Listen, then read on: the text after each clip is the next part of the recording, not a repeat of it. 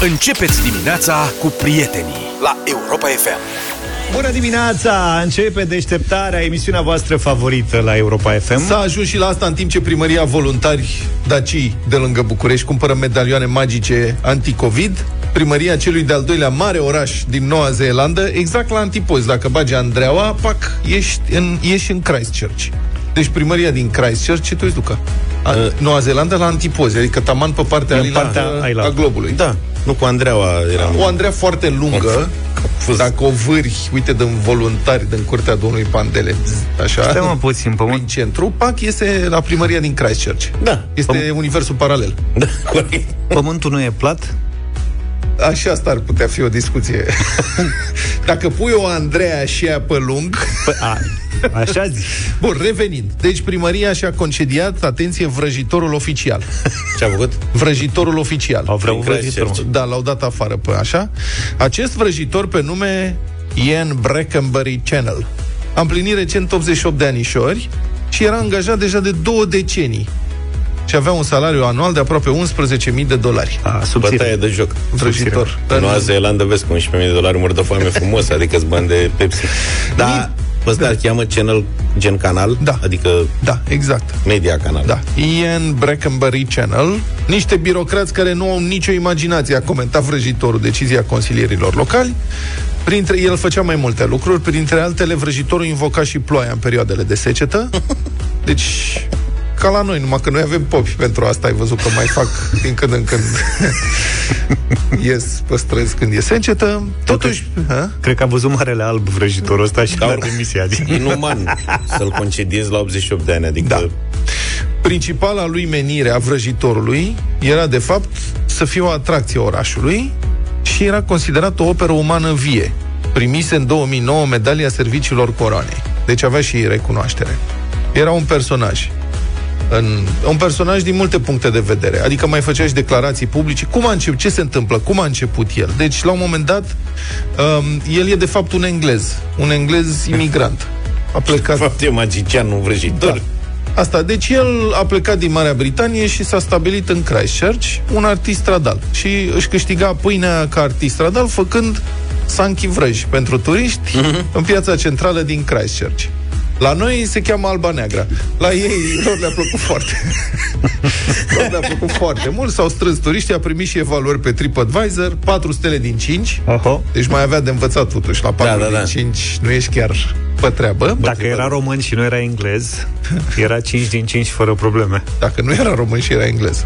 Da, la un moment dat, prin anii 70, primăria a încercat să-l și oprească de la vrăji. Publicul s-a opus foarte tare.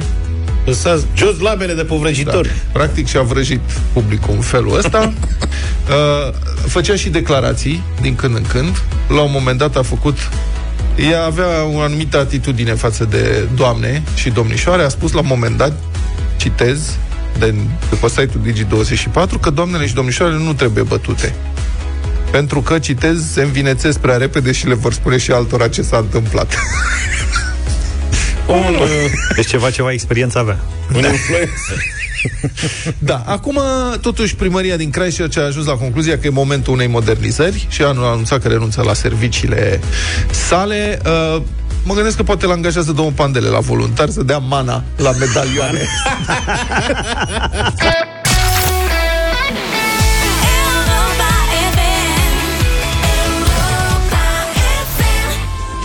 7 și 31 de minute sunteți cu Europa FM și deșteptarea.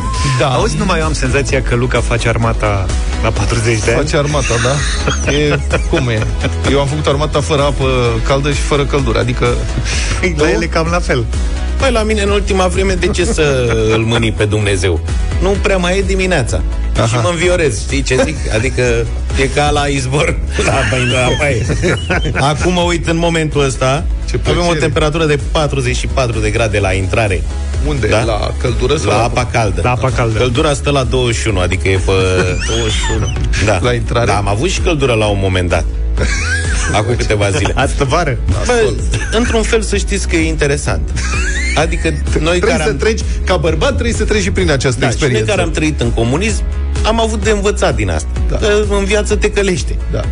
Și acum la mine, de exemplu, am căldură o zi, da, două, nu cam așa. Auzi? Știi să economisești căldura. La Luca e foarte simplu acum să le spună copiilor, vedeți?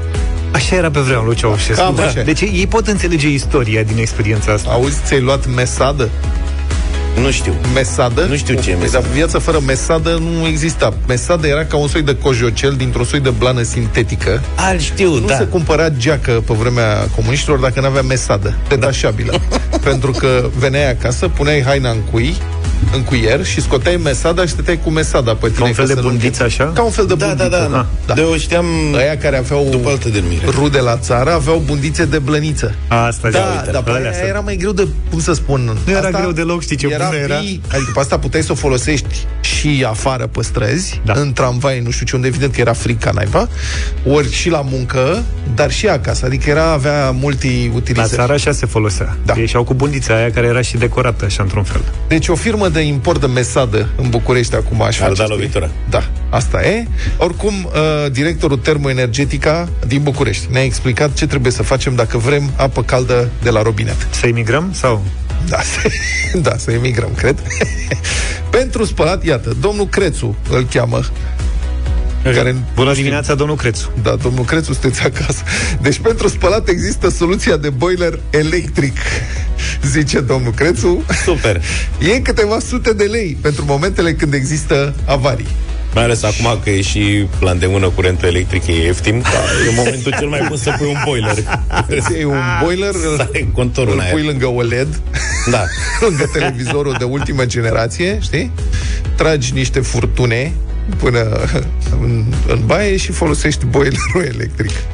Da. Da, zice Idânsul, eu mi-am pus un boiler electric din cauza acestor avarii, a spus directorul Deci termoenergetica el știa la ceva. Antena 3. L-a luat mai Încurajator. ieftin astă vară. de soare și informații de inside Da. cum ar veni. Deci, dânsul a văzut ce se întâmplă și a zis, ai nevastă, ia boiler avem? Nu, ia două. Păi și pentru căldură? Pentru căldură, calorifer electric. Zice, am pus un calorifer electric în priză. Hai mă, a continuat păi, directorul. Cred că are o, o cisternă de curent electric pe un director. Eu cred că e pe mână cu directorul de la Electrica. Păi, Ți trag eu la tine Să-și ia consumatori mari și da. Despre cum s-ar putea rezolva această problemă cu apa caldă și căldura în București, domnul Claudiu Crețu estimează că, citesc, de la 1 noiembrie, situația va fi mult îmbunătățită. Ce Ce mâine nu-i prostie. poi mâine Mai sunt 10 zile Deci 1 noiembrie, dar n-a spus în ce an, îmi pare rău. Da, Pentru corect. că nu, acum, obiectiv vorbind, asta, sistemul de termoficare și din București, cum s-a întâmplat în foarte multe alte orașe ale uh, României, sistemul ăsta centralizat a fost totalmente lăsat de izbeliște de succesivele administrații publice, administrații ale orașului.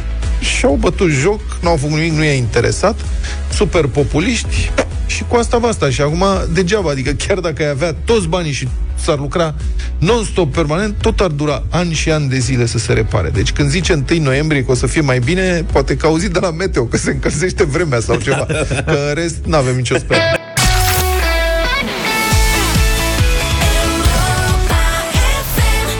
Cea mai bună muzică de ieri și de azi, noi doi și noaptea am ascultat Smiley. Da. Bun, am văzut o statistică uluitoare. Zice așa că românii, adică cetățenii... Adică noi. Noi. Dar cred că și maghiari. Românii, noi, domne, cetățenii români, aruncăm în fiecare an aproximativ 2,5 milioane de tone de mâncare. Este o estimare a Ministerului Agriculturii care se bazează pe o serie de cercetări făcute cu finanțare de la Uniunea Europeană. Practic, asta ar însemna aproximativ 129 de kilograme pe cap de locuitor anual, Anual. anual alimente risipite. Este adică... fabulos de mult. Da, vreo 300 de grame. Băi, nu știu, sunt 300 de, 365 de zile, deci cât ar veni? Vreo 3-400 de grame pe zi. Mâncare pe care o arunci. Și nu o arunci zi de zi, poate la sfârșitul săptămânii descoperi că nu N-ai mâncat ceva. n-ai mâncat și arunci nu știu ce. Este așa, din, acest, din această cantitate uriașă aruncată, poate că aici intră și restaurantele, nu știu, nu-mi dau seama. Adică și eu arunc mâncare, dar nu atât de multă, cred. Eu nu reușesc să Știți arunc ceva? mâncare. Se vede pe mine. Da, cine nu aruncă mâncare sau e preocupat de asta sau se întreabă, cine nu aruncă mâncare de fapt? Fraților, dați-ne și nouă risipitorilor idei. Cum faceți? 0372069599 Sunați-ne acum. Să intrăm în direct să ne spuneți cum faceți cu mâncarea asta. Vă preocupă chestia asta cu aruncatul mâncării? Aruncați mâncare? cum faceți să nu aruncați? Deși la ce cantități sunt, cred că toată lumea aruncă mâncare în țara asta și nimeni nu e preocupat de așa ceva. Deci, 24% din mâncarea aruncată este mâncare gătită. 22% fructe, 21% legume și 1% carne, macră cum ar veni. Deci cred că problema e cu mâncarea gătită. Poate că ar trebui să fie gătită mai bine, nu 24% se aruncă mâncare gătită. Mă, n-aș arunca, gă- deci eu nu vă arunc mâncare în general, dar mâncare gătită, ai că să mai fie și muncită? Păi și Doamne cum faci, ferește. mă? Dacă nu mă... Să zicem că faci o oală de, o oală de ciorbă, da? Așa. Și o mănânci pe toată? Dacă... Da. Băi, Adică la... eu nu fac altceva până nu se termină ciorba. nu cred. Da, eu am văzut la unii, mi se pare interesant așa, știa, din afară. Cum mai ajung la prieteni care au darea, deschid Frigiderul frigiderul, plin. și ești, "Ba!" și au gen șase feluri de mâncare gătită. Da. Uite, am și aia, și aia, scot pe masă. Ce vrei mă să mănânci? Că uite ce am. Bam, bam, bam, bam, bam. La mine Baiete. în frigider e un fel de mâncare gătită, maximum două. și în rest, eu m-am obișnuit să cumpăr cantități mici. Sigur, sunt la cumpărături quasi zilnic. Dacă Mhm. nu, cel, măcar la două zile fac cumpărături. Da? Mhm. Eu- Dar nu cumpăr cantități. Nu iau o bară de salam, iau 100 de grame. Uite, la noi în casă a făcut... Deci sâmbătă a făcut Ione fasole, iacnie de fasole. Uh-huh. Cu cărnăciori, cu nu știu ce. Eu făcusem o ciorbă de vită, de vițel cu, mă rog, de vită cu săp- câteva zile înainte. Da. Și noroc că au trecut pe la noi, cumnatul cu soția și cu copilul, s-a mâncat. Au mai rămas o porție de fasole de iacnie. Este în frigider. O mănâncez. Păi și ne acum uităm la ea. zici, de cine veni Astăzi cu e ea? miercuri. Ea e făcută de sâmbătă. Am mâncat E cu bună. toții vreo două zile din ea. Mai, nu, parcă, băi, parcă Ideea mă e că gândesc nu-ți mai vine mănânc la un moment dat, treia nu? zi, Da, mă, da, fă tot mai puțin. fasole, Păi, dar stai tot fasole. puțin, tu zici că o faci că ghinion, așa ești o oală. Fă mai puțin, fă trei porții, patru, cinci. Păi cum mă faci o ciorbă de trei porții? Poți să faci și ciorbă, da. Eu prima oară când am făcut ciorbă, am făcut 2 litri de ciorbă. Roxana, bună dimineața, bine venit alături de noi. Bună, Roxana. Bună! Bună, bună dimineața. Vreau să zic că Luca are dreptate. Da. uh, nu neapărat că țin cu el, dar Nu, contează. într-adevăr, eu provin dintr-o familie cu mai mulți membri Da. și uh, mi-a luat ceva timp până m-am obișnuit să pregătesc porții mai mici de mâncare, noi acum fiind doar trei în familia mea, să ok. zic așa. Uh, da, este într-adevăr uh, o capcană în care cădem cu toții mergând la cumpărături, fiind obișnuiți să gătim poate anterior pe mai multe porții. Uh, și da, trebuie pur și simplu să te înarmezi, ca să zic așa, în bucătărie, cu niște vase mai mici. Aha. Dacă în loc să pui mâna pe o oală mai mare de 4-5 litri, cum puneai de obicei, pui mâna pe una de 2, cu siguranță vei face mai puține Păi da, porții eu de ca și în mâncare. capcana aia, că fac de mâncare și mă gândesc, bă, nu o să stau să gătesc acum în fiecare zi. Și da, gătesc mai știu ce mult. Zici, Bine, da, și uite, atunci... mai sunt niște emisiuni pe care Da. le-am urmărit și uh, sunt, uh, mă rog, câteva bucătărese, ca să zicem așa, câțiva bucătari care dau niște sfaturi despre cum să pregătim mâncare cumva în avans. Adică, dacă vrei să pregătești, să spunem, niște paste, poți să pui mai multe paste la fiert, da? Doar că le vei depozita în frigider pentru o zi, două, trei, patru, una, merg toată săptămâna chiar, uh, doar așa, simple fierte. Și în ziua în care vrei să mănânci ceva cu paste, nu o să mănânci fiecare zi, clar, din săptămâna respectivă, pur și simplu îți mai ia 5-10 minute maxim să le pregătești într-un anume fel, să faci niște combinații cu ele. Și atunci oricum vei avea un fel diferit de mâncare și nu vei mai avea acea problemă de uh, mai am o porție de fasole de sâmbătă în frigider, azi e miercuri, joi, mamă, nu vine să mănânc, am mâncat deja de două ori, gata, mi s-a luat. Mulțumesc foarte mult. Uite, vă spun acum. Uh, stai, cu cine? Lucian, imediat. Deci m-am abonat inclusiv la un newsletter. Este scris de o doamnă, nu o cunosc, o cheamă Georgiana Ilie, vă recomand și voi. Mă rog, nu știu exact cum Vouă. să găsiți. Vouă. Uh, vă recomand și vouă. Nu știu cum să găsiți uh, newsletterul ăsta. Deci doamna asta are un newsletter săptămânal. Ea spune, uite cum să faci. Uh, la începutul fiecărei săptămâni faci cumpărături pentru toată săptămâna și gătești și îți arată și cum să gătești în Greșit. fiecare săptămână tot.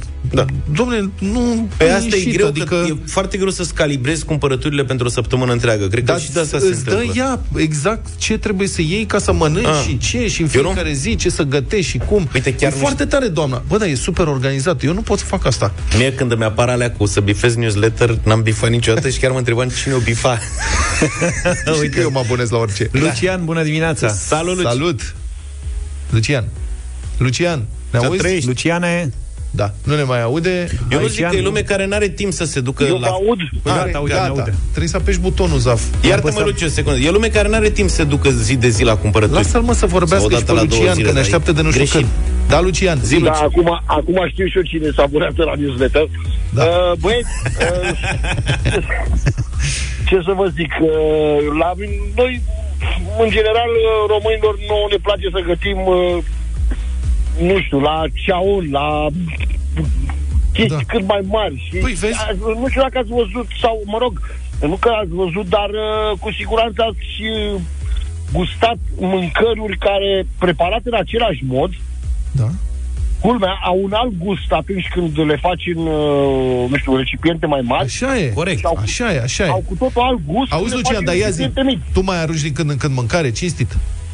Uh, cinstit îți spun, am uh, împreună cu trei vecini, uh, am pus la cale, ca să zic așa, o O frăție, idee și o face și schimb de punem în mâncare? Practică. Așa? Da, nu, nu, nu, nu, nu, nu, nu, nu. Nu, uh, tot ce ne rămâne la sfârșit de săptămână avem uh, undeva în apropiere un adăpost de câini. Aha. A, ok. Și hrăniți animale. bucuria, buc- nu vă spun, uh, la a doua săptămână după ce am făcut chestia asta, uh, deja când ajungeam uh, la adăpost, câini Au venit deja nu ne mai sarmalele! lăsau. Sarmale, mulțumim, Lucian. Avem, Lucian. sunt zeci de Da, mesaje imaginez. cu câini. Cu căței. Cu, cu lume care dă mâncarea, excesul de mâncare îl dă câinilor la un moment Uite, dat, eu am- că eu am- dai casei, că sunt în altă parte. Eu am altă strategie. Noi nu gătim.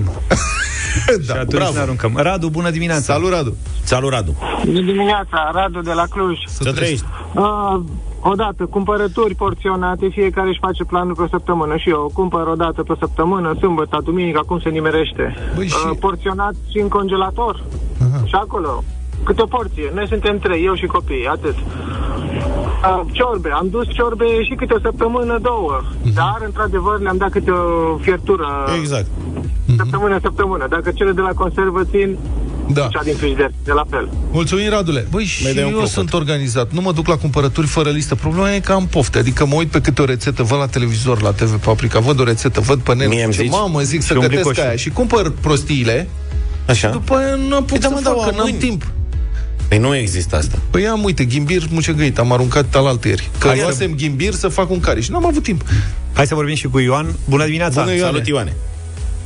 Bună dimineața, o poveste scurtă. Acum vreo 27 de ani am avut o prietenă și venind la mine și văzând oala de ciorbă pe aragaz, m-a întrebat dacă mama fierbe rupe în ea.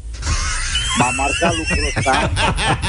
De, deoarece, ducându-mă și eu la ea, oala în care făcea maică sa ciorbă era cam în ce mi încălzeam eu cu tatăl meu să mănânc la o masă. De atunci tot încerc să, mă, să micșorez uh, oali, uh, cratițele și oalele să, să mi le iau din ce în ce mai mici. Da, Dar da, n-am da. reușit deocamdată. Mai, mai perseverez. Vă Mulțumim mulțumesc, foarte bună mult dimineața, pentru plăcută. intervenție. Foarte bună Mulțumim. povestea Băi, ta, eu mă simt, mulțumim. sincer, mă simt vinovat. De, serios că mă simt vinovat și mă simt prost. De fiecare dată când trebuie să arunc ceva că s-a stricat sau a expirat sau nu știu. Și fac eforturi oneste să controlez asta, dar nu mi iese. Sunt, am, sunt ca un dependent, săracul de Ține mine. minte cu fasolea aia, când mai rămâne, adu la radio. Bravo, uite! Republica Fantastică România la Europa FM. Așadar, prieteni, România s-a instalat solid în fruntea țărilor cumplit afectate de pandemie. Avem valori record de îmbolnăviri zi de zi, dar mai grav, un număr înspăimântător de morți. Aici, în țara noastră, sunt cei mai mulți morți de COVID la milionul de locuitori din Europa, Asia, Africa și America. Cifrele sunt îngrozitoare, 561 de decese în 24 de ore. E ca și cum s-ar fi prăbușit în aceea zi două avioane arhipline, ca și cum s-ar fi prăbușit un bloc cu 100 de apartamente plin de locatari. Mă rog, e ceva îngrozitor. Și nu e ca și cum această situație catastrofală n-ar fi fost anticipată și anunțată. E o tragedie anunțată. Cronica unei tragedii anunțate, asta se întâmplă acum în România. De luni de zile, de când a apărut varianta Delta, specialiștii, epidemiologii avertizează că trebuie luate măsuri clare de prevenție, altfel sistemul sanitar va fi dat peste cap și vor muri din ce în ce mai mulți oameni. Pentru că pe măsură ce secțiile ATI se umplu și pe măsură ce bolnavii nu, nu mai au loc, personalul medical este din ce în ce mai uh, întins, supus sub presiune, evident, calitatea îngrijirii scade și mor din ce în ce mai mulți oameni. E ca un bulgăre de zăpadă. De asemenea, campania de vaccinare e moartă în coteț de aproape jumătate de an, dar responsabilii politici, administratorii națiunii noastre, președintele, premierul, ministrii, majoritatea parlamentară au fost în tot acest timp de o indolență criminală de-a dreptul. Nici nu trebuie prea multă minte, de fapt, să faci ce trebuie făcut în astfel de condiții. Dacă nu te pricepi, și dacă ești politician în România, sunt toate șansele să nu te pricepi, de fapt, atunci n-ai nevoie decât de un pic de bunăvoință. Te uiți la ce fac alții, pur și simplu, și copiezi ce merge. Asculți cu minte ce spun specialiștii, vezi cum au făcut ăia în Occident, unde societățile sunt mai așezate și mai responsabile, și faci la fel. Nu trebuie să inventezi roata, trebuie doar să o copiezi. Iată, Europa de Vest a cam terminat cu pandemia, țările se întorc acolo la normalitate, cu proporții de vaccinare care depășesc 80% din populația eligibilă în cele mai multe cazuri. COVID-ul devine acolo o boală suportabilă, multe cazuri, da, dar puține internări și foarte puține decese. Dar aici e nestul sălbatic. Președintele și primul ministru, cu o irresponsabilitate inimaginabilă, au contribuit activ la ridicarea valului 4, care ne îmbolnăvește și ne ucide săptămânile acestea. Mai țineți minte când au anunțat triumfalist prin vară că au învins pandemia? Am rămas cu gura căscată. Degeaba au spus toți specialiștii că e cel mai greșit mesaj posibil, că asta va descuraja oamenii să se mai vaccineze, că nimeni nu va mai respecta măsurile de prevenție. Păi de ce să o mai faci? Dacă președintele și prim-ministrul spun că nu mai e nicio problemă. Deci degeaba au plâns specialiștii, medicii, degeaba câțiva jurnaliști, printre care și noi din acest studio, am avertizat că nu e în regulă și că virusul nu citește declarații politice, că vine varianta Delta super contagioasă. Degeaba. Lucrurile au fost lăsate de izbeliște și uite unde am ajuns. S-a adăugat la asta o campanie de dezinformare dezlănțuită, ca pentru cele mai înapoiate triburi. O horă a minciunilor, manipulărilor, falsurilor și discursurilor populist ipocrite care au creat un tsunami de neîncredere medici, în oamenii de știință, în autoritatea specialistului. Am văzut nei ca nimeni zbierând la medici cu ani mulți de școală în spate, transmițând aceste spectacole odioase de linșaj public live pe Facebook, aprobați de o gloată de agramați și analfabeți puși pe linșaj, în timp ce morgile nu mai au loc să îndese cadavrele nenorociților care s-au lăsat păcăliți și manipulați de ticăloși. Ce se întâmplă zilele acestea în România e o lecție cumplită despre ce pot face absența liderilor și ipocrizia populiștilor la vreme de criză. Exemplele sunt năucitoare și sfidează însuși conceptul de gândire, de rațiune. Avem o familie întreagă moartă de COVID la Giurgiu, toți membrii familiei nevaccinați. Adică în exact orașul în care episcopul ortodox Ambrozie predică teorii conspiraționiste, spălând creierele unor renoriași așa bătuți de soartă. La București, o femeie de 80 de ani ajunge la spital infectată cu COVID, unde îi spune medicului că nu s-a vaccinat ca să nu care cumva să rămână sterilă, așa cum a văzut la televizor. Ar fi de râs dacă n-ar fi de plâns cu tot sufletul pentru acești frați români care mor mințiți și bagiocoriți de alți români. Și în al 12-lea ceas, unde este președintele României? liderul politic al națiunii, omul ales cu cele mai multe voturi în această țară ca să fie factorul de echilibru și de moderație în societate. Unde este liderul care ar trebui să contribuie activ, neobosit, cu marea sa influență și destula sa putere la rezolvarea crizei? L-am văzut ieri seară ieșind la ceas de mare gravitate și pericol pentru națiune, ca de obicei pasiv îngrijorat. Campania de vaccinare s-a mișcat mult prea lent, a spus dânsul. Pregătirile au fost deficitare. Acum ceea ce mai contează este să reușim să depășim această cumpănă. Cifrele confirmă că nu s-a făcut ceea ce a trebuit până acum și am încheiat citatul. Președintele pare întristat. Da. Dar și așa, un pic mirat de ce se întâmplă în jurul lui. E mirat ca un portar de bloc, care nu înțelege cum de s-or fi dat atâtea spargeri pe scară cât el dormea în cabină rezemat de Constituție. Serios, domnule președinte Iohannis, campania de vaccinare s-a mișcat lent? Pregătirile au fost deficitare? Păi unde ați fost până acum? Păi urlăm aici de luni de zile că nu se face ce trebuie făcut. Și hai să zicem că nu noi contăm aici în studioul ăsta, că noi suntem mici.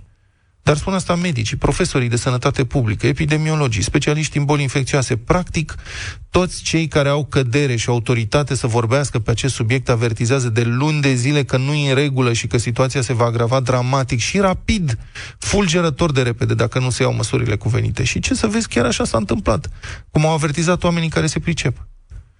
Când am auzit ieri că iese președintele Iohannis, am sperat că în sfârșit vom avea o decizie fermă, măcar acum, în al 12-lea ceas. Dar domnul Iohannis nu e în stare să facă nici acum altceva decât să amâne. Ne-a anunțat ieri că va face azi o ședință cu responsabilii. Deci, urgență maximă, mai vedem mâine. Foarte mult mă bucur că ne-am împărtășit din programul dânsului. Asta sigur o să ne ajute. Vom vedea ce hotărâri pot fi luate după ședința de azi, dar vă reamintesc, guvernul nu mai poate decide mare lucru pentru că este interimar. Și asta tot ca urmare a încăpățânării oarbe a domnului Iohannis să-și pună favoritul șef la PNL, că asta era problema României acum, să se sfarme coaliția de guvernare, că nu mai putea domnul Câțu fără șefia partidului, în urma unui congres cu 5.000 de oameni adunați la oaltă în plină explozie pandemică. Chiar sunt curios dacă după ce trece bătaia de joc cu desemnarea lui Cioloș ca premier de luat la șuturi în Parlament, domnul Iohannis va continua cu încăpățânarea asta și îl va desemna tot pe favoritul dânsului, pe domnul Câțu. Că ăsta e iar exact lucrul care mai lipsește ca să ne facă zop pe toți. Un guvern condus acum de cel mai nepopular politician din România, un premier al PNL care nu va putea supraviețui în funcție fără voturile PSD. Ce monstruozitate politică! Și iată cum România, ca un bolnav în criză, se prăbușește acum din cauza numeroaselor sale boli cronice, netratate de ani de zile.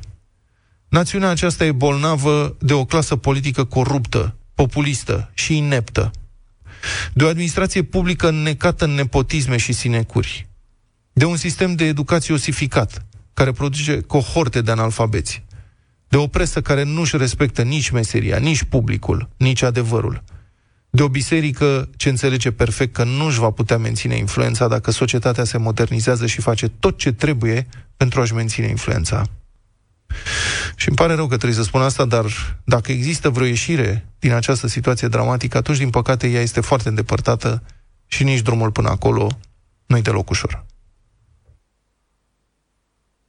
Deșteptarea cu Vlad Petreanu, George Zafiu și Luca Pastia la Europa FM.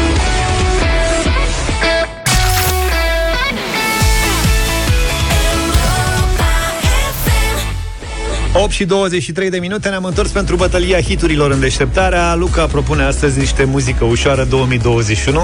Da, în dimineața asta m-am gândit să dăm și ceva muzică românească și m-am oprit la o piesă care îmi place în ultima vreme pentru că e veselă, e plină de viață și de ritm și aparține lui Connector, e cântată în colaborare cu Smiley și se cheamă Rita. O cheamă Rita Și nu-i pot uita numele Și asta e Marita Rita,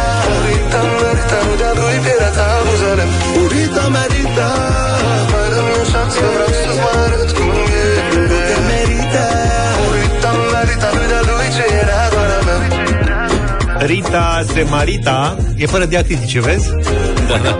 Foarte tare piesa. Am și o piesă tot din zona noutăți.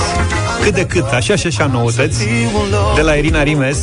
De asemenea îmi place mie foarte mult. N-avem timp. N-avem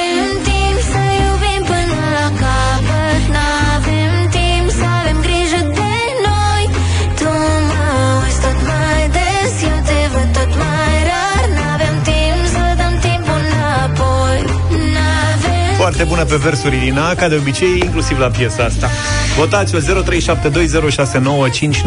Propunerea mea este un remix după o piesă foarte frumoasă a lui Denis de la The Motans. Este o piesă de dragoste, vara în care m-ai găsit și remixul făcut așa pentru club este cu Pax Paradise Auxiliary. Vara în care m-ai găsit Am fost atât de fericit Am vrut să mă ascund în ochii tăi de timp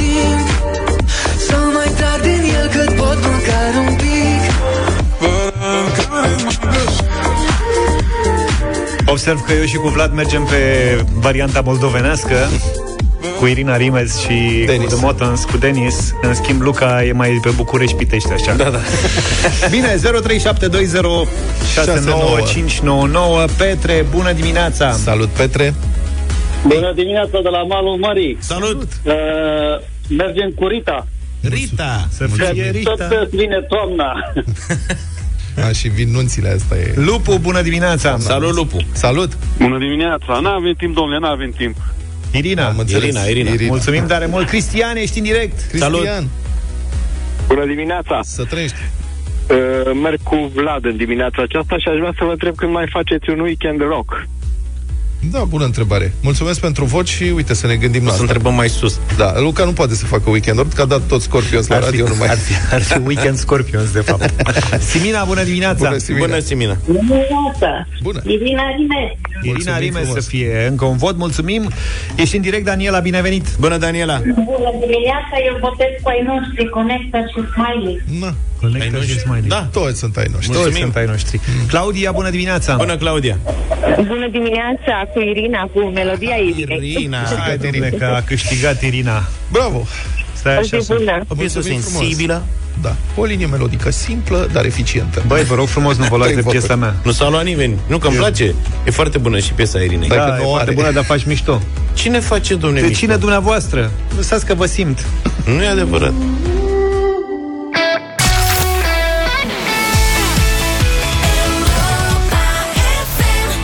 8 și 35 de minute. Peste 5.000 de profesori din uh, toată țara și-au făcut cont pe o platformă dezvoltată de UNICEF în parteneriat cu Ministerul Educației pentru a avea acces la materiale despre vaccinare și despre măsurile sanitare. La lecție au participat peste 80.000 de elevi de toate vârstele și, spun cei de la UNICEF, scopul acestor acțiuni a fost inclusiv combaterea informațiilor false despre vaccinare și COVID-19. Ascultăm un material de Victor Marin.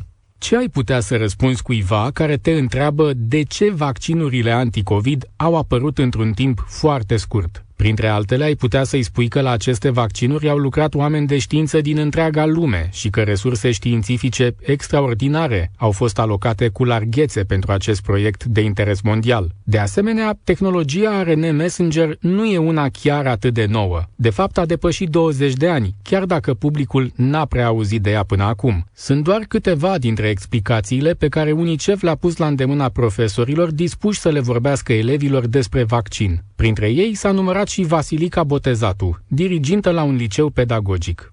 Sunt uh, și au fost întrebări legate de siguranța vaccinului uh, în contextul în care circulă așa un uh, folclor uh, că ar avea reacții secundare, că nu e testat suficient uh, și ei au venit cu aceste dileme și probleme ale lor uh, la școală Și ce răspuns l-ați putut să le dați după ce ați citit ce scrie pe platforma respectivă? Pe termen uh, lung, evident că nicio cercetare de la ora actuală nu evidențiază că ar fi consecințe semnificative. Au fost povești uh, despre vaccinuri pe respectiva platformă, adică li s-a arătat uh, cum s-au putut preveni de-a lungul timpului și cum s-au eradicat diferite boli și asta a fost important pentru ei pentru că au pus uh, cap la cap informații pe care le aveau din diverse zone. Știau de poliomelită, de pildă de tuberculoză și de alte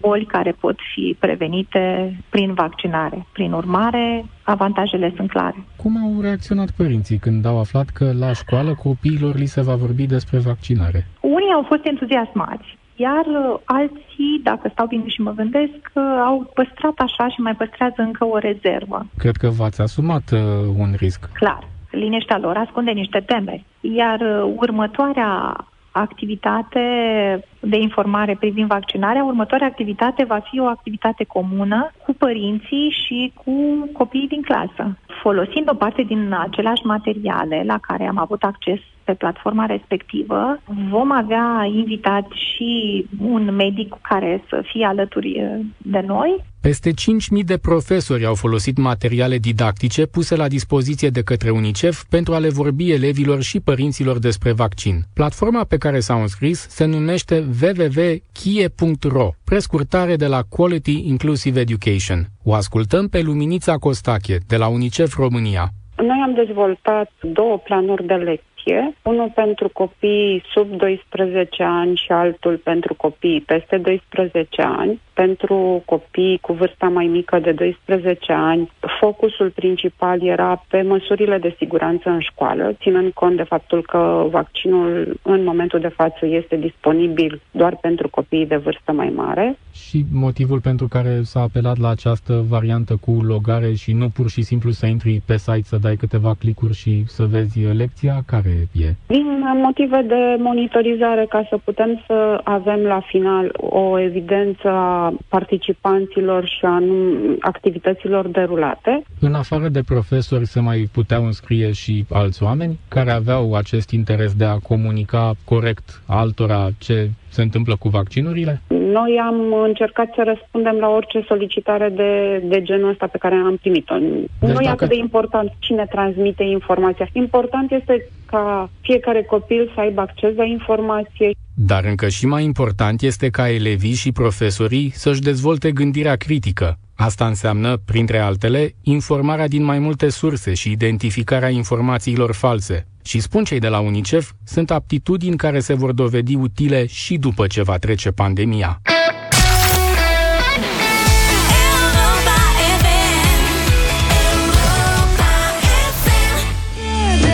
Încă o dimineață frumoasă pe care o petreceți cu deșteptarea. Bună dimineața din nou, 8 și 49 de minute. Știți câte incendii de locuințe și anexe, mă rog, au loc pe zi în România? În 2020, 19 în medie. 19. Tot anul au fost peste 6700 de incendii de locuințe. Ceea ce... Nu ți-o imagină. Da, la știri vezi câteva așa din când în când. Ele vezi cele mai importante. Da. da, sunt la și altele, dar sunt o mulțime, sunt mii și mii de oameni cărora le ard casele în fiecare an și știți câte din aceste locuințe vor fi asigurate facultativ pentru... Deci în țara asta 95% dintre români sunt proprietari ai Corect. locuințelor. E o situație excepțională. Așa în s-a Europa. moștenit, da. Da, 95% proprietari, știm, s-au vândut foarte ieftin în anii 90, imi- imediat după Revoluție, toată lumea și-a cumpărat casa, foarte bine, asta îi incumbă și anumite responsabilități. Numai 17% dintre locuințe au și asigurare facultativă, împotriva nu doar a incendiilor, da, La tot orice. felul de dezastre și la cum e vremea acum, adică și vijelii, furtuni, tornade, inundații.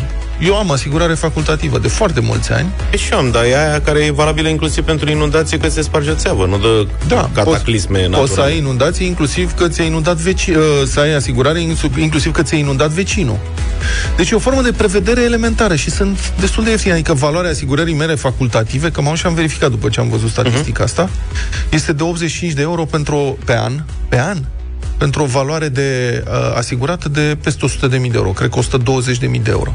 Eu plătesc vreo 40, cred, sau 50, dar bine, asigurarea mea se referă în principal la asta cu inundații și cu bunuri, dacă, Doamne ferește, Da. se întâmplă ceva. Dar să știi că funcționează, adică uh, tata a avut acum vreo 7-8 ani o, o situație de asta, i s-a spart o țeavă în baie și a inundat vecinul și s-a umflat parchetul într-o cameră și l-au despăgubit în sensul că i-au plătit și reparația vecinului uh-huh.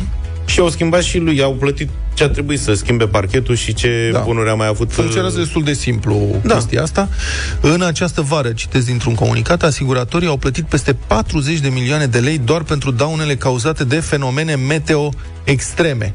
23 de milioane doar despăgubiri ca urmare a viiturilor, vijelilor, furtunilor, ploilor torențiale și tornadelor, că au început să apară și tornade în uh, România.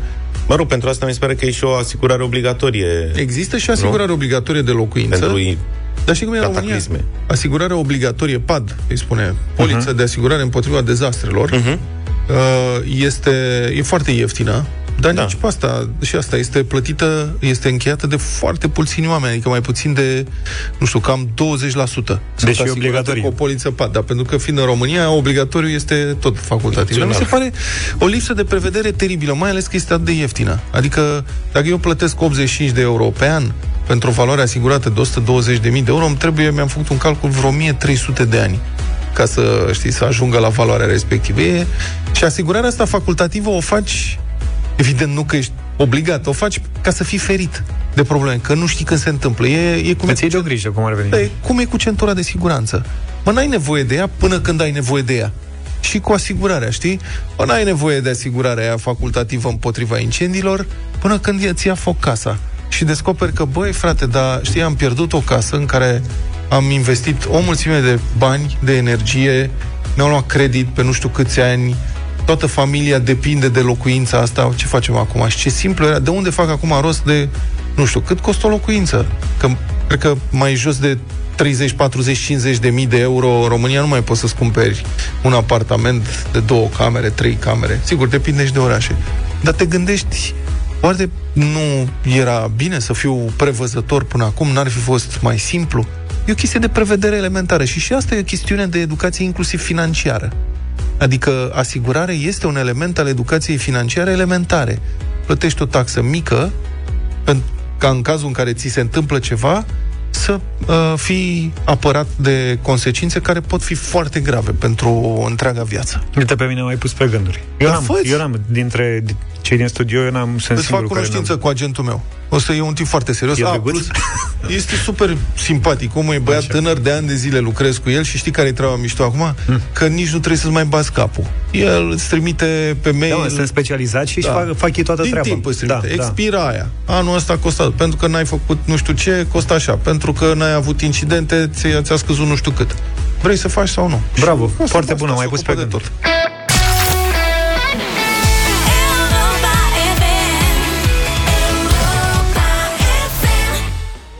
9 și 11 minute, imediat Busy Nation, dar pentru că avem dublu sau nimic, în mai puțin de jumătate de ceas și pentru că vă invit să vă înscrieți pe site pe europafm.ro, am nevoie și de un indiciu de la Luca, te rog. Indiciul de astăzi este Ion Creangă. Ion Creangă? Da.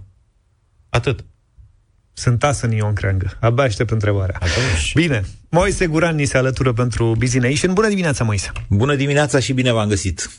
Ceea ce se întâmplă în aceste zile cu energia din România ar putea fi numit tragic dacă acest cuvânt ar mai însemna ceva în această țară. Majoritatea regiilor locale de termoficare din marile orașe sunt pur și simplu în incapacitate de plată. Nu au cum să plătească facturile majorate la gaze, așteaptă, au cerut și așteaptă păcură sau cărbune din rezerva de stat, iar bani, după cum deja știm cu toții, au primit doar orașele cu primari PNL, din fondul de rezervă de acasă de la domnul Câțu. Se anunță așadar o iarnă foarte complicată și abia suntem în octombrie. Dar indiferent de crizele politice sau de care ori mai fi crizele prin care trece țara noastră, cred că mai important decât cârpitul cu bani de la guvern, acum România are nevoie de o planificare și de câteva decizii strategice, aș zice. Avem adică nevoie să anticipăm mai mult viitorul, care în mod evident a spart paradigmele pe care le știam până acum șase luni sau până acum un an sau până acum 2000 de ani, că aproape jumătate din populația țării noastre, da, încă ard de păduri ca să se încălzească. Busy Nation cu Moise Guran la Europa FM. Când te apuci să-ți faci o casă, nu te gândești că o faci pentru 5 ani sau pentru 10 ani, iar apoi o să o dărâm și o să faci alta în loc. Omul gospodar are tendința de a face lucrurile cât mai trainic, cât mai durabil, eventual anticipând tendințe și venind în întâmpinarea lor. Nu te-a pus să tragi sârme când vine peste tine fibra optică, nu? Ei bine, statul român a făcut-o în anii 90 și a falimentat astfel Romtelecomul. Nu te-a pus să extinzi sau să cârpești încălzirea centralizată când vin peste tine soluțiile de încălzire mult mai fiabile, de scară sau de apartament. Ei bine, statul român a făcut-o și pe asta Bucureștiul încă o face. Deși, independent de scumpirea gazelor, numai reabilitarea obligatorie a termocentralelor din București, nu a miilor de kilometri de țevi, a centralelor, ar costa mai mult decât o soluție pentru încălzirea tuturor apartamentelor, de exemplu, cu curent electric. Într-un viitor deja vizibil, nu previzibil, vizibil, gazele și cărbunele devin surse de energie mai scumpe. Nu pentru că n-ar mai fi suficiente sau pentru că joacă rușii tonțoroiul pe conducte ca acum, ci pentru că sunt poluante. Iar poluarea va fi mai scumpă decât orice. Criza asta energetică de acum abia a început, ea va dura nu ani, ci zeci de ani, iar actualele scumpiri sunt un motiv în plus nu pentru revenirea la centralele pe cărbune și pe gaze naturale, ci din contră, pentru diversificarea și extinderea surselor de energie verde, adică solară, eoliană, hidro și nucleară. În altă ordine de idei, energia ieftină din viitor va fi nepoluantă. Iar dacă tu ai acum centrală pe gaze, pentru că încă plătești facturi mai mici decât dacă ai avea una pe curent electric, acest lucru se va schimba probabil cam în 5 ani de aici înainte. Sau poate chiar mai repede. După cum știți, România are în acest moment rezerve de gaze în Marea Neagră pe care nu le poate exploata mai devreme de 5 ani, are o treime din populație care se încălzește cu o centrală de apartament pe gaze, mai are aproape 45% dintre locuințe care folosesc lemne pentru încălzire și sub 15% din populație care este racordată la un sistem centralizat în orașele mari. Poate v-am dat prea multe cifre. Hai să reținem una singură. 35% din populație pe gaze. Înseamnă puțin, să știți, la nivel național față de vestul Europei. Dar acum cineva trebuie să-și pună problema dacă nu cumva ar fi mai fesabil ca în loc de extinderea rețelelor de gaze sau a celor de termoficare, n-ar fi mai ieftin să facem o extindere și o recapacitare, desigur, a celor electrice, astfel încât rezervele de gaze pe care le mai avem să fie folosite pentru o tranziție de vreo 30 de ani așa către un consum nepoluant și mai ales ieftin. Da, ați auzit bine, mai ieftin. Eu nu sunt expert și nu mă pricep la costuri. Nu am nici cea mai vagă idee dacă extinderea și recapacitarea rețelelor de energie electrică, astfel încât toată populația României să se încălzească cu curent electric, ar costa mai mult sau mai puțin decât extinderea rețelelor de gaze. Vă spun sincer, am și evitat să consult un expert în această problemă, pentru că pur și simplu, pentru o decizie de acest fel, trebuie nu opinia unui expert, ci un amplu plan național făcut de 100 sau 1000 de experți și adoptat ca politică națională, apoi, dacă va fi considerat fezabil. Ce știu însă eu cu siguranță este că Uniunea Europeană ne dă bani pentru extinderea rețelelor electrice, dar n-a acceptat și nu va accepta decât cu titlu de excepție finanțarea investițiilor pentru rețelele de gaze. Pentru că sunt poluante, da, ei bine, doar din diferența de costuri pentru finanțare, adică din dobânzi. Un stat român competent și vizionar ar putea face nu să devină gazul mai scump decât curentul electric, ci să devină curentul electric mai ieftin decât gazul, dacă mă înțelegeți. De aceea vă spun, avem nevoie de un plan și de niște decizii strategice ca să nu mai îngropăm miliarde în conducte pe care le vom abandona peste câțiva ani, fix cum am abandonat în anii 2000 sârmele întinse de Romtelecom prin toată țara în anii 90. Ah, Pe de altă parte, să ceri viziune de la o țară care n-a putut anticipa nu primul, nici al doilea, nici al treilea, dar nici al patrulea val al pandemiei, s-ar putea să fie totuși puțin cam mult. Da, eu v-am zis, dacă vă e frig în casă sau dacă vă ia cu friguri când vă vin facturile, să rețineți totuși că astfel de lucruri nu se rezolvă de azi pe mâine, ci printr-o așezare bine planificată în ani de zile. Moise Guran, mulțumim pentru Busy Nation și te așteptăm din nou peste o săptămână în deșteptarea. I love the music. Love winning. Love the morning. Despre viață în fiecare dimineață cu Vlad, George și Luca la Europa FM.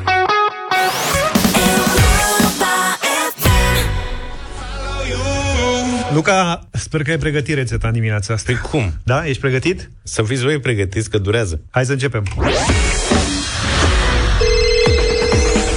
Mare gust, mare concurs avem din nou în deșteptarea cu mozzarella gourmet de Laco, care e gata să premieze ascultătorul sau ascultătoarea care va ghici acum corect toate ingredientele din rețeta noastră de astăzi. 0372069599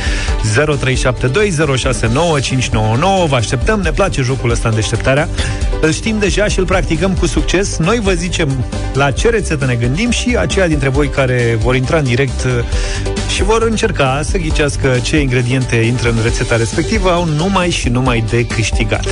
Gabriela a îndrăznit, e cu noi. Bună dimineața! Bună, Gabi! Bună! Vezi că azi ai Bună prins, dimineața! ai prins o rețetă foarte complexă de aia cu 10 ingrediente. Știi că nu în fiecare Mm. dimineață, adică poate să aibă 7, 8, 9, azi ai prins cu 10, deci poți să câștigi premiu maxim de 500 de lei dacă le nimerești pe toate cele 10. Doamne ajută! Da. Astfel, ai 30 de secunde, da? Să ne spui ingredientele pentru rețeta de, ești atentă? Da.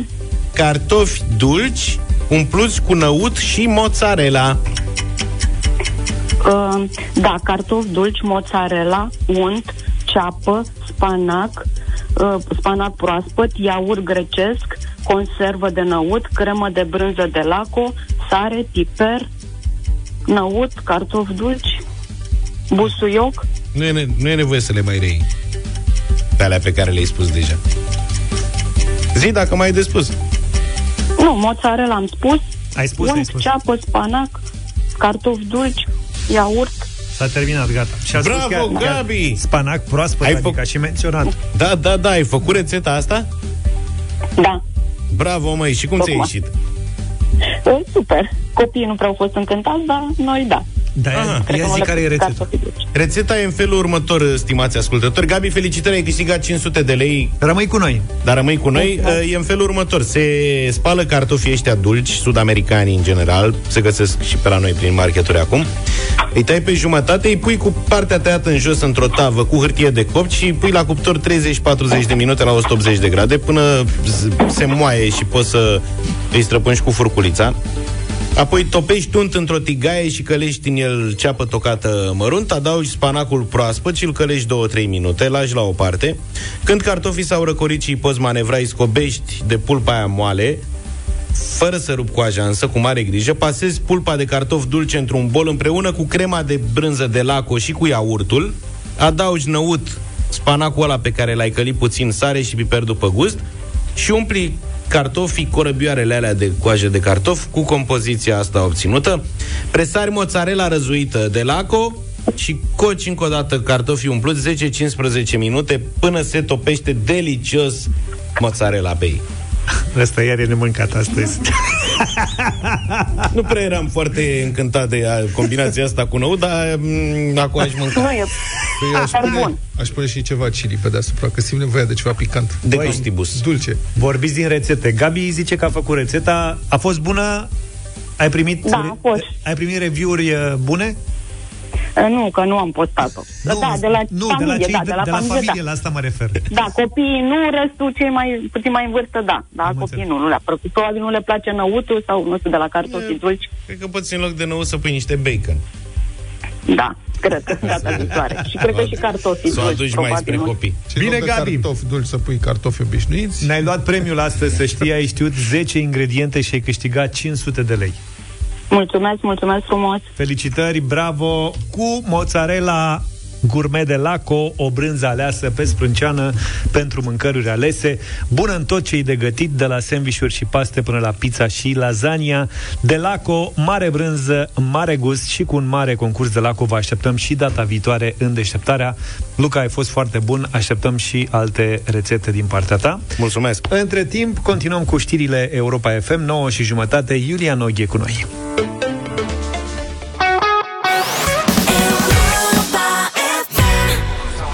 Jucăm dublu sau nimic în deșteptarea și în această dimineață, dar pe bani mai mulți, pe 1600 de euro astăzi. Amalia din Sebeș are șanse să ne ia toți banii. Bine venit, Amalia! Bună, Amalia! Bună dimineața! Ce faci tu? La muncă. Ce muncești?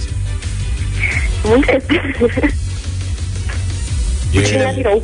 La birou. Cu cine muncești? Nu vrea să zic. Sunt singură astăzi, ghinion. Na. Hai, da. Ghinion pentru colegii tăi, că poate mai scăpai ceva și la ei, așa e singură toți banii. Ei, vedem. Hai că e simplu. Păi și pe coridor, pe acolo, dacă scoți capul, nu mai e nimeni să te susțină, măcar așa, moral. Uh, o să mă susține dacă pierd. Bună și... Ce să zic? Băi, e mai... Ai că sunt prieteni adevărați. Nu? Păi nu. Da, că la bine toată lumea vine. Da, bravo Amalia. La ce te pricep tu cel mai bine? Nu spune. Să știi că întreb... Ai emoții mari. Amalia, întrebările sunt uh, scrise pe foaie aici, nu... Da. Deci să nu trăiești cu teama asta că o să te întrebăm ceva dintr-un domeniu care să te dezavantajeze sau ceva. Păi să știți că este mai stresant decât pare. Zău. Asta da. Mereu Ah. când răspunde cineva la, la radio, mă gândesc așa, oare de ce nu știe la întrebarea asta atât Da. de simplă? Da, e normal să fie emoții când ești în direct și te aud atât de mulți oameni și ai și miza financiară în joc, e, e firesc. La bani nu te gândi în dimineața asta. Sunt 1600 de euro. Noi de-aia am și obișnuit să facem dialogul ăsta cu fiecare participant ca să încercăm să risipim pe cât se poate din emoții. Cu tine nu prea avem succes. nu știu, hai să vedem. Bine, Amalia, hai să trecem la treabă. Mulțumesc frumos oricum. Hai să-i dăm bătaie. 200 de euro. Te concentrezi că nu e greu nimic pe lumea asta. 6 secunde Eu- pentru fiecare răspuns, da? Da. Amalia. Hai că poți, Amalia, hai că e ușor. Ați terminat cu încurajările? Da, Poți mă, să- da, da, să- vă rog să- frumos. să- Se Haideți, prăbușește de domnul emoții. Luca. Amalia, pentru 200 de euro astăzi la dublu sau nimic, să ne spui în ce țară se află orașul Montreal. Mm, Canada? Mă întrebi? Canada. Canada. Canada. În ce județ din Canada e Montreal?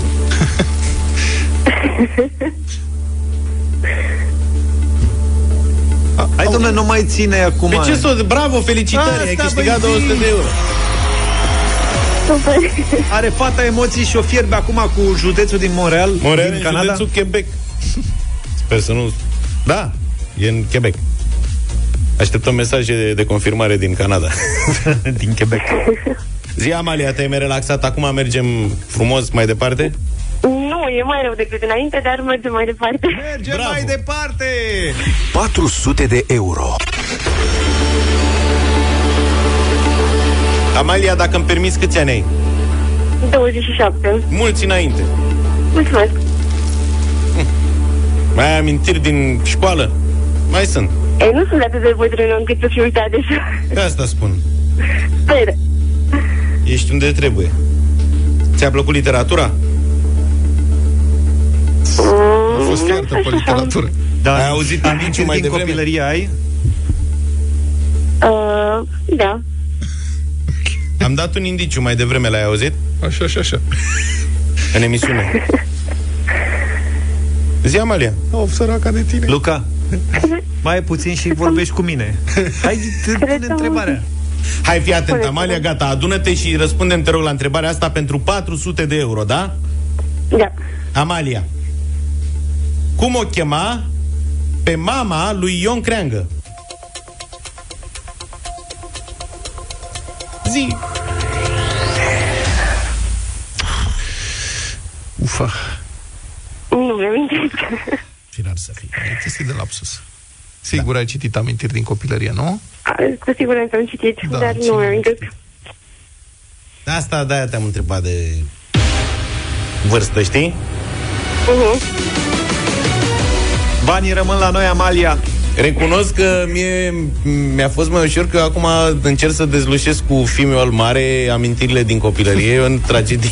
Așa și- Mi-e greu mie. Și te răzbun pe, Nu, pe ei. Dar zic că în mintea mea e proaspătă informația că mama lui Ion Creangă purta numele Da, pe- Smaranda. Da, dacă ești așa de bun, ia zi, pe mama lui George Topărceanu, cum o cheamă? Habar n-am. Păi vezi? Și Nu e o să ușor. spun de mama lui Ștefan cel Mare. Vezi că știu niște mame. Cum o chema pe Amalia. mama lui Ștefan cel Mare? Doamna Oltea. Oltea. Uite, vezi, eu nu mai Da. țineam. Știi Da, de da, ce? da. Că e o stradă paralelă cu Barbu Văcărescu care dă Ștefan cel Mare și de câte ori o luam pe acolo vedeam la colțul străzii tăblia cu doamna Oltea în paranteză Mama lui mama lui Ștefan Ștefan cel Mare. Tare e asta. Da. Trece pe la bazinul Dinamo. Amalia, mulțumim tare mult! Ne pare rău că n-a fost să Mulțumesc, fie, aveți o zi dar frumoasă. ne bucurăm că ne asculti. Ce lucrezi? Data viitoare. Lasă-o, mai că e moartă de emoții. Hai că nu-i chiar atât Hai, te de greu. pupăm. Să rămână, mulțumim. La revedere, pa, Te pa. pupăm. Pa, Amalia.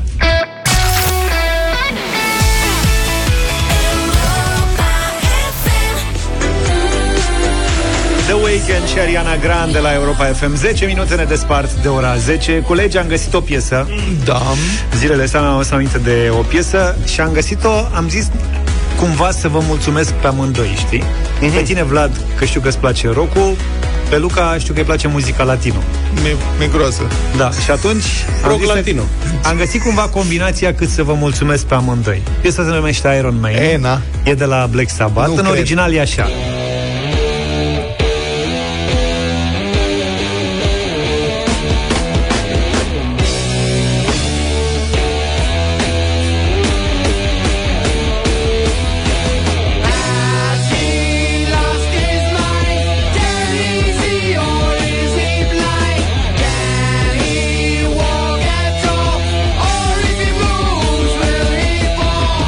perioadă când Habar n-am crezi că Ozi mai știe care a registrat piesa asta Sau crezi că știa că înregistrează piesa asta? Cred că i s-a spus mult mai târziu. Bă, fii atent, ăsta ești tu. Bă, dacă de bun era. Da, foarte bun, foarte bun. Asta este piesa lor, cred că prima lor piesă mare, nu? Da. Cred că asta, de fapt, au devenit faimoși. Ia auzi, Luca, un fel de Scorpions, dar mai devreme. Pre-Scorpions. Iron Man, Black Sabbath, așa am cunoscut și eu piesa asta. Și m-am gândit la Luca, lui îi place mult uh, muzica latino și am găsit o artistă newyorkeză, foarte cunoscută pe YouTube, care a reorchestrat uh, piesa împreună cu trupa ei, dar latino. Ia auzi. Da. Practic e același lucru, dar un pic altfel. Has he lost his mind?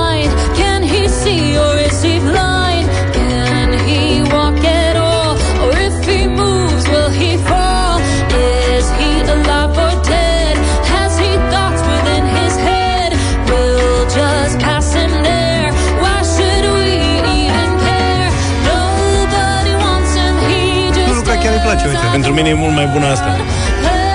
Sincer. Da, chestie de gust, nu pot să... Fiecare cu muzica lui, da. Hai să o mai lăsăm un pic. He was turned to steel in the great magnetic